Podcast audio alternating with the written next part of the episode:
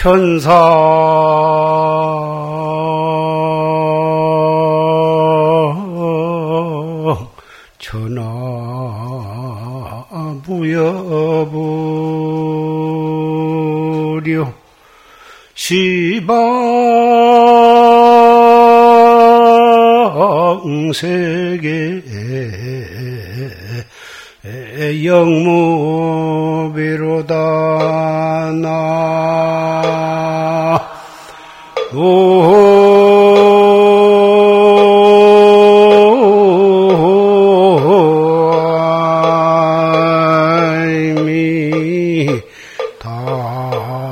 답을 세간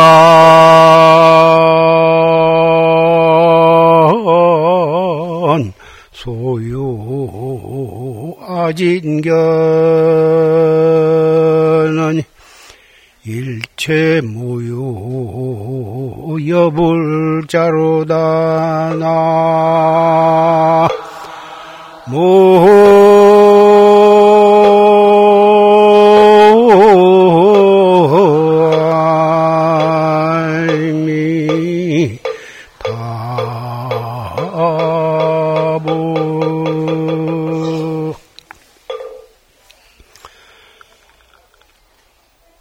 천상천하 무여불이요 시방세계 영무비라 세간 소유 아진견호대 일체 무유 여불자다. 이 개송은 부처님을 찬양하는 개송으로서 여기에 모이신 여러분들이 모두가 다 잘 알고 계시는 외우고 계신 개송입니다. 이 개송은 무량급전에 서가 보살과 미륵 보살 두 보살이 저사불이라고는 부처님 밑에서 수행을 하고 있었는데 그 저사불이 더 정에 들어 계시는데 석가라고 하는 보살이 그 방에 들어갔습니다. 한 발을 들어서 내려드리려고 한 찰나에 저사 부처님을 징결하니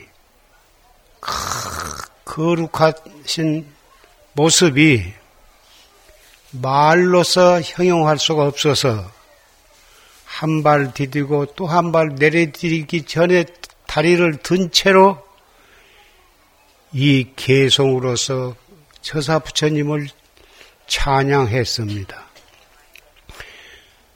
찬양을 하고서 그 다리를 든 다리를 내려드릴 줄 모르고 찬양하는 그 마음으로 얼마 동안 시간을 지냈습니다.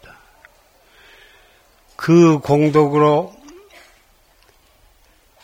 미륵보살이 서가보살보다도 선, 훨씬 선배고 먼저 성불을 해서 출세를 해야 할 그런 처지였었는데 서가보살이 이 개송을 부면서 저사부를 찬양하는 그 지극정성으로 찬양하는 그 공덕으로 국업을 초월해서 미륵보살보다도 앞서서 성불을 해가지고 이 사바세계에 출연을 하시게 된 것입니다. 그래서 이 개송은 서가보살께서 저사부를 찬양하는 그 개송인데 그 개송이 우리는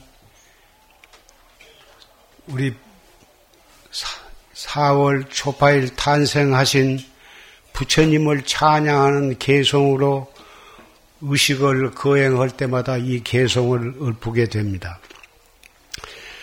부처님을 찬양하는 그 공덕으로 무량급, 업급의 모든 업장이 소멸이 되고 자기의 몸과 마음이 청정해지고 그래서 우리는 성불로 나아가는 걸음을 한층 더 나아가게 하는 것입니다. 금방 우리는 전강 대종사 조실 스님의 법문을 들었습니다마는 산승이 이 자리에 올라온 것은 여러분과 같이 이 개성을 읊고 나무 아미타불을 불렀습니다. 그 공덕으로 우리는 무량업급 모든 업장이 소멸이 되었습니다. 그래서 몸과 마음이 청정하게 되었습니다. 산승이 이 자리에 올라와서 여러분께 당부하고 싶은 것은 부처님께서 무슨 목적으로 이 사바 세계에 출연을 하셨는가? 부처님께서는 지금부터서 2634년, 이것은 남전 불교에서 계산하는 연도입니다.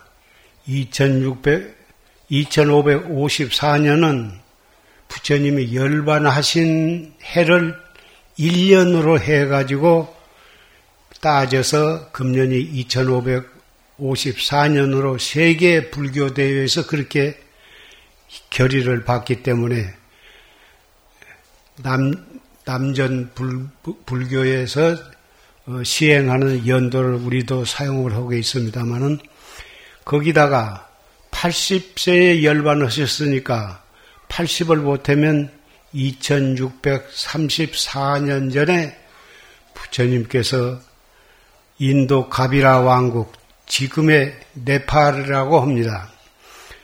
가비라 왕국에서 태어났습니다.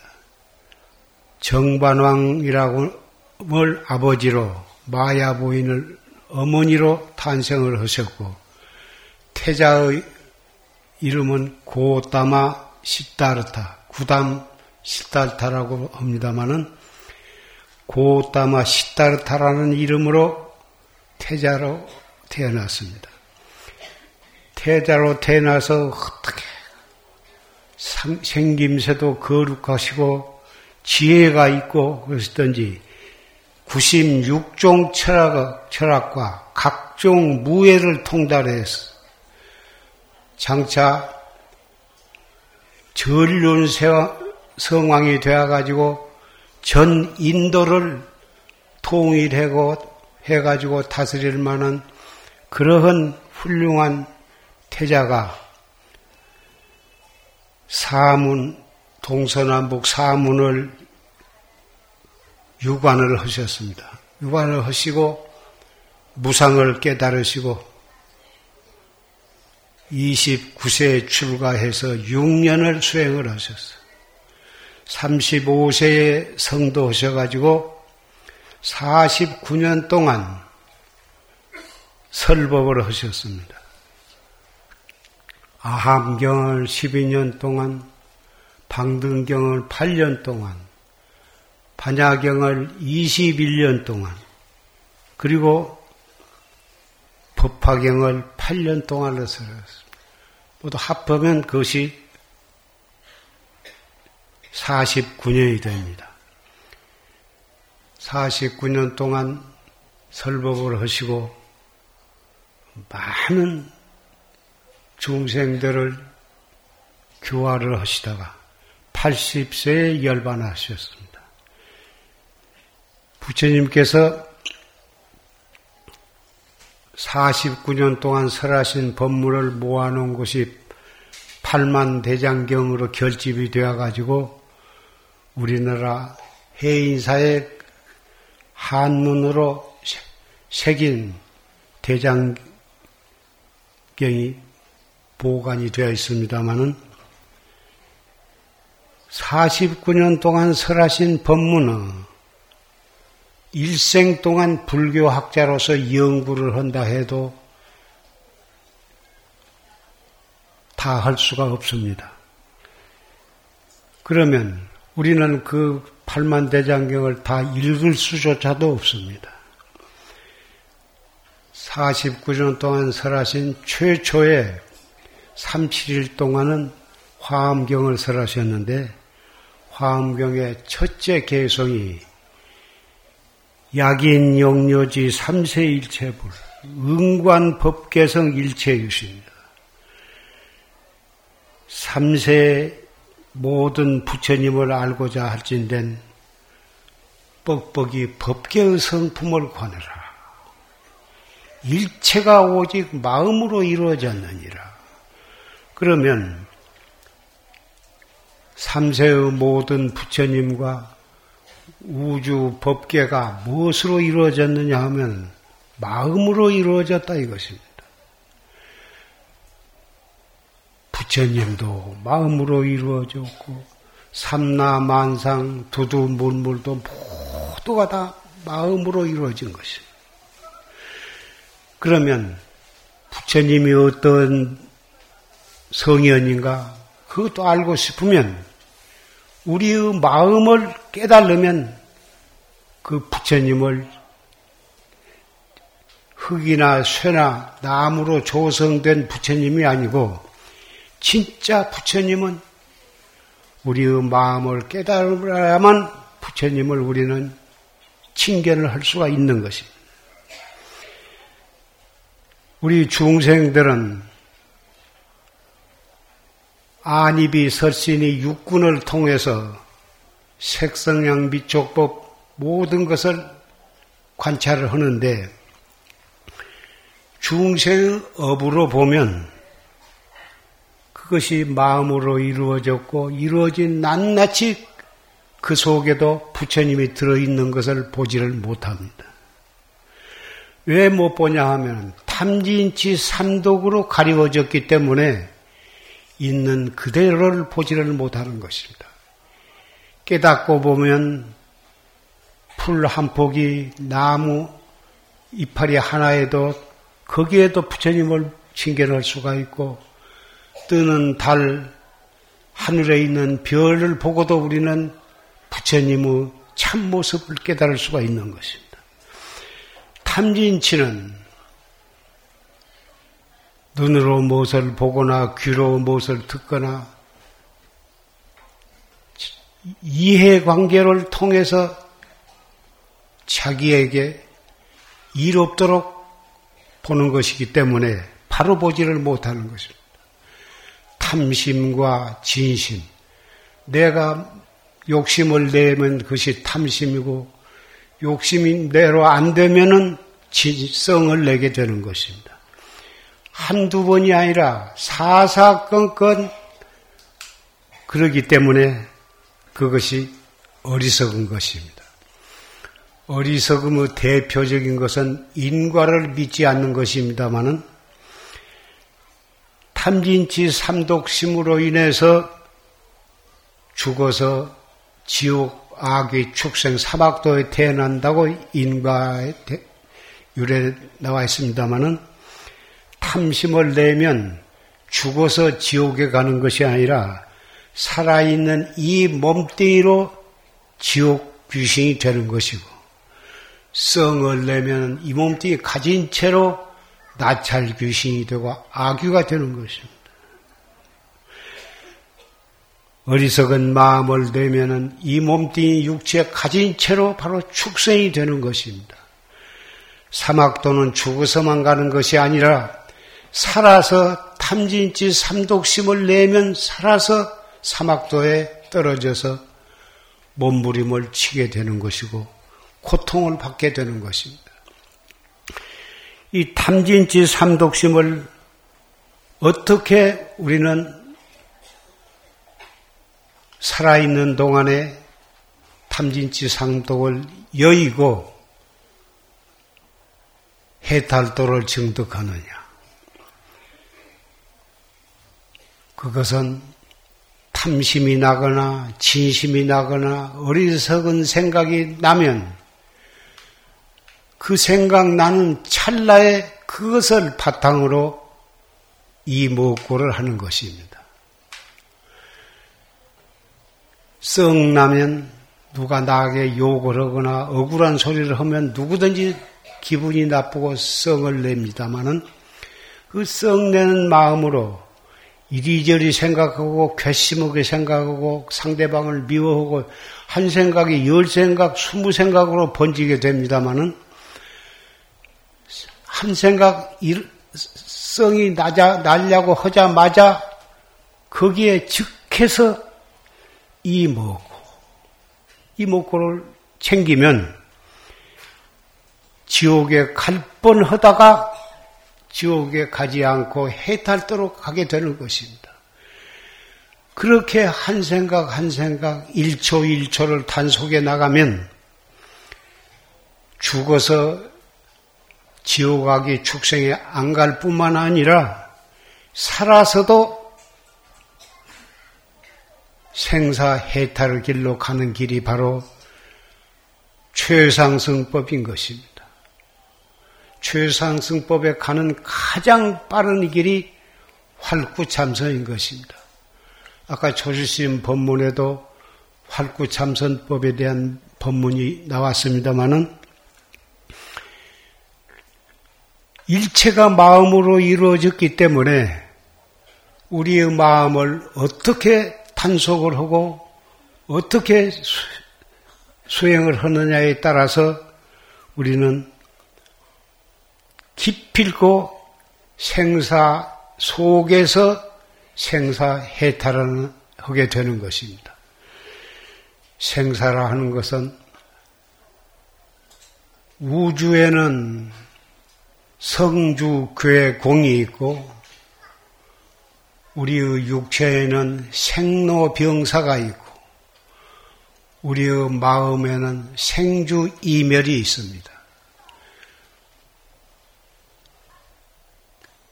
우주의 성주 괴공이나 우리의 육체의 생로병사나 우리의 생주 이멸이나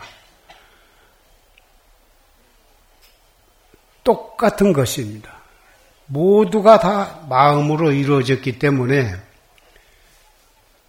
우주는 언제 이루어져 있습니다만 언젠가는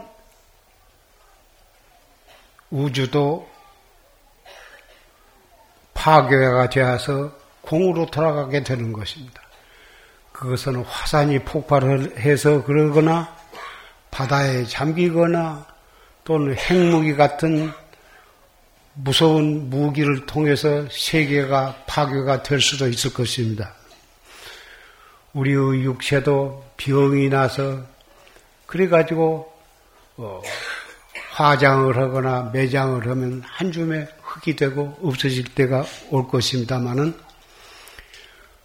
그 모든 것이 마음으로 이루어졌기 때문에 우리의 마음에 희로애락으로 나타나거나 어떠한 상태로 우리의 마음이 끊임없이 일어났다 꺼지고 일어났다 꺼집니다마는 그 일어나는 그 생각이 기쁜 생각이거나 슬픈 생각이거나 썩내는 마음이거나 그 일어나는 생각이 일어나자마자 그리 따라가지 말고 일어나자마자 그것을 발판으로 해서 그, 그것에 즉해서 이 뭐 숨을 한번 되게 속이 상할 때는 금방 이먹고 해도 안 돌아올 것입니다. 그래서 숨을 깊이 들어 마셨다가 내쉬면서 이먹고 또 이먹고 자꾸 이렇게 하다 보면 썩내는 마음이 가라앉게 되는 것입니다.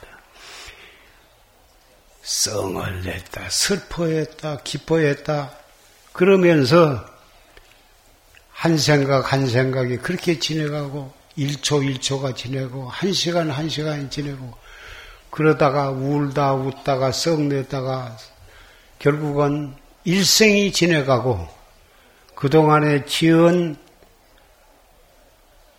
업으로 인해서 육도 윤회를 하면서 오늘날까지 우리가 왔습니다. 왜 그동안에 삼세의 수 없는 무량 항아수와 같은 부처님이 출연하셨는데 어째서 우리는 아직도 성불을 못하고 이렇게 중생의 몸으로 지금도 살고 있는 것입니다.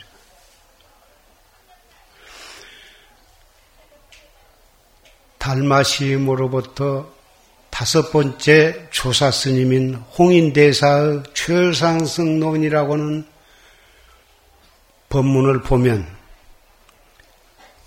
경에 이르시되 만약 중생이 정성심을 안으로부터 바라지 아니하면 비록 삼세 항하사의 모든 부처님을 칭결한다 하더라도 그 부처님도 어찌할 바가 없는 것이다.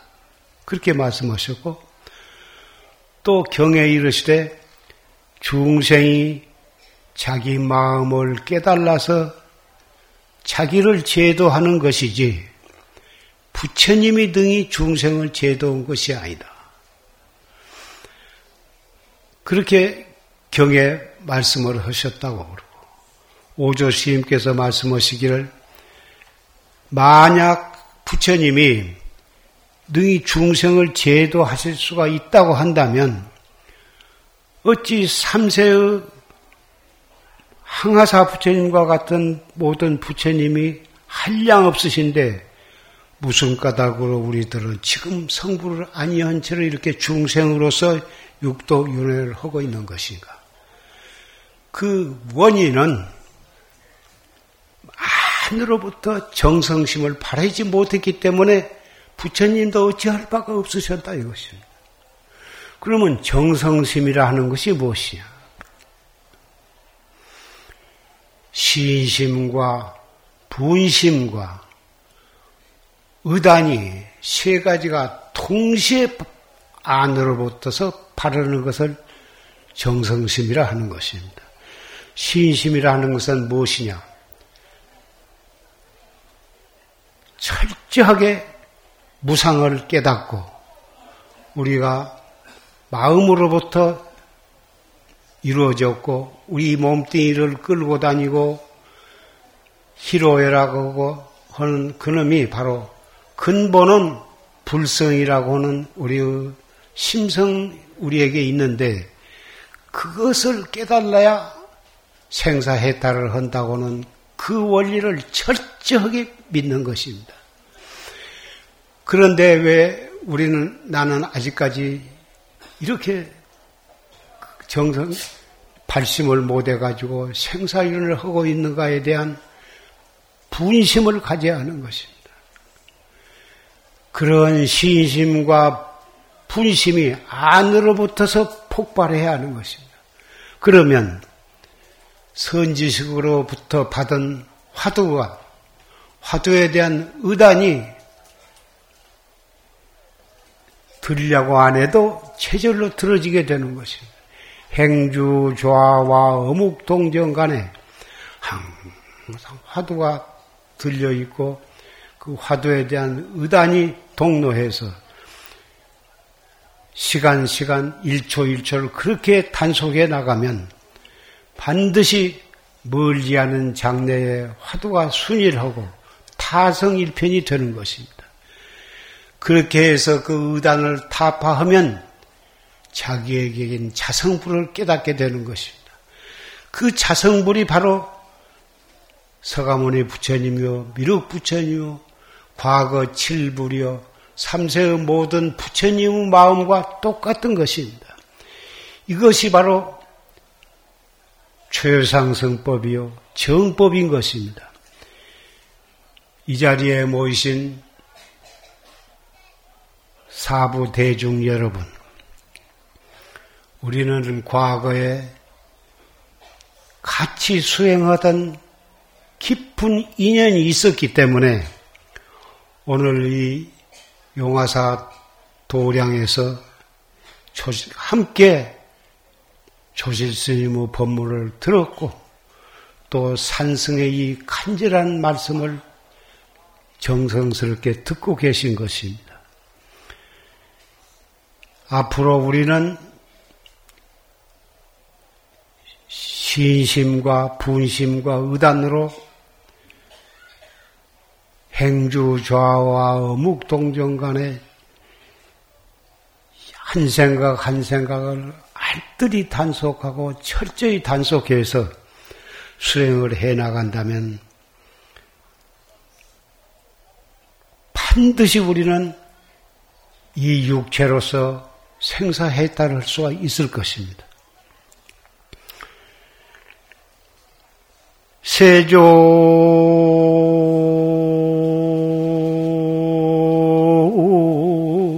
당입 설산중하여 일조 부지 경륜연이로다 나.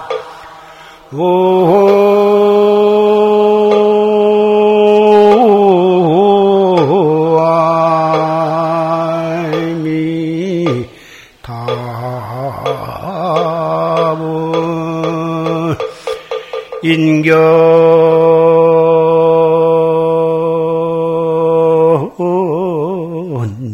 성으로도 언전 소식 편삼천이로다 나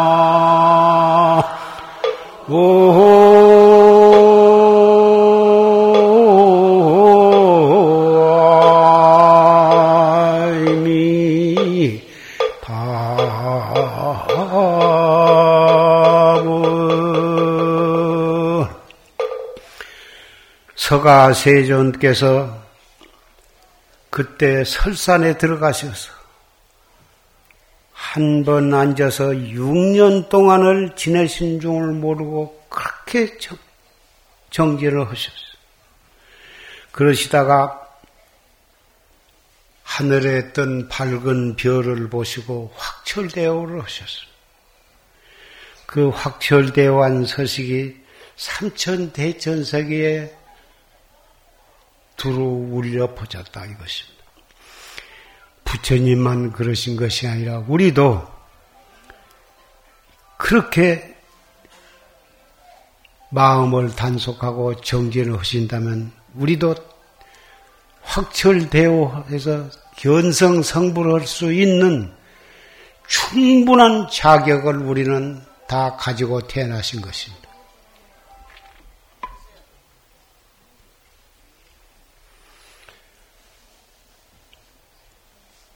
이런 말씀을 한 시간, 두 시간, 하루 종일 말씀을 들어도 끝이 없을 것 같습니다.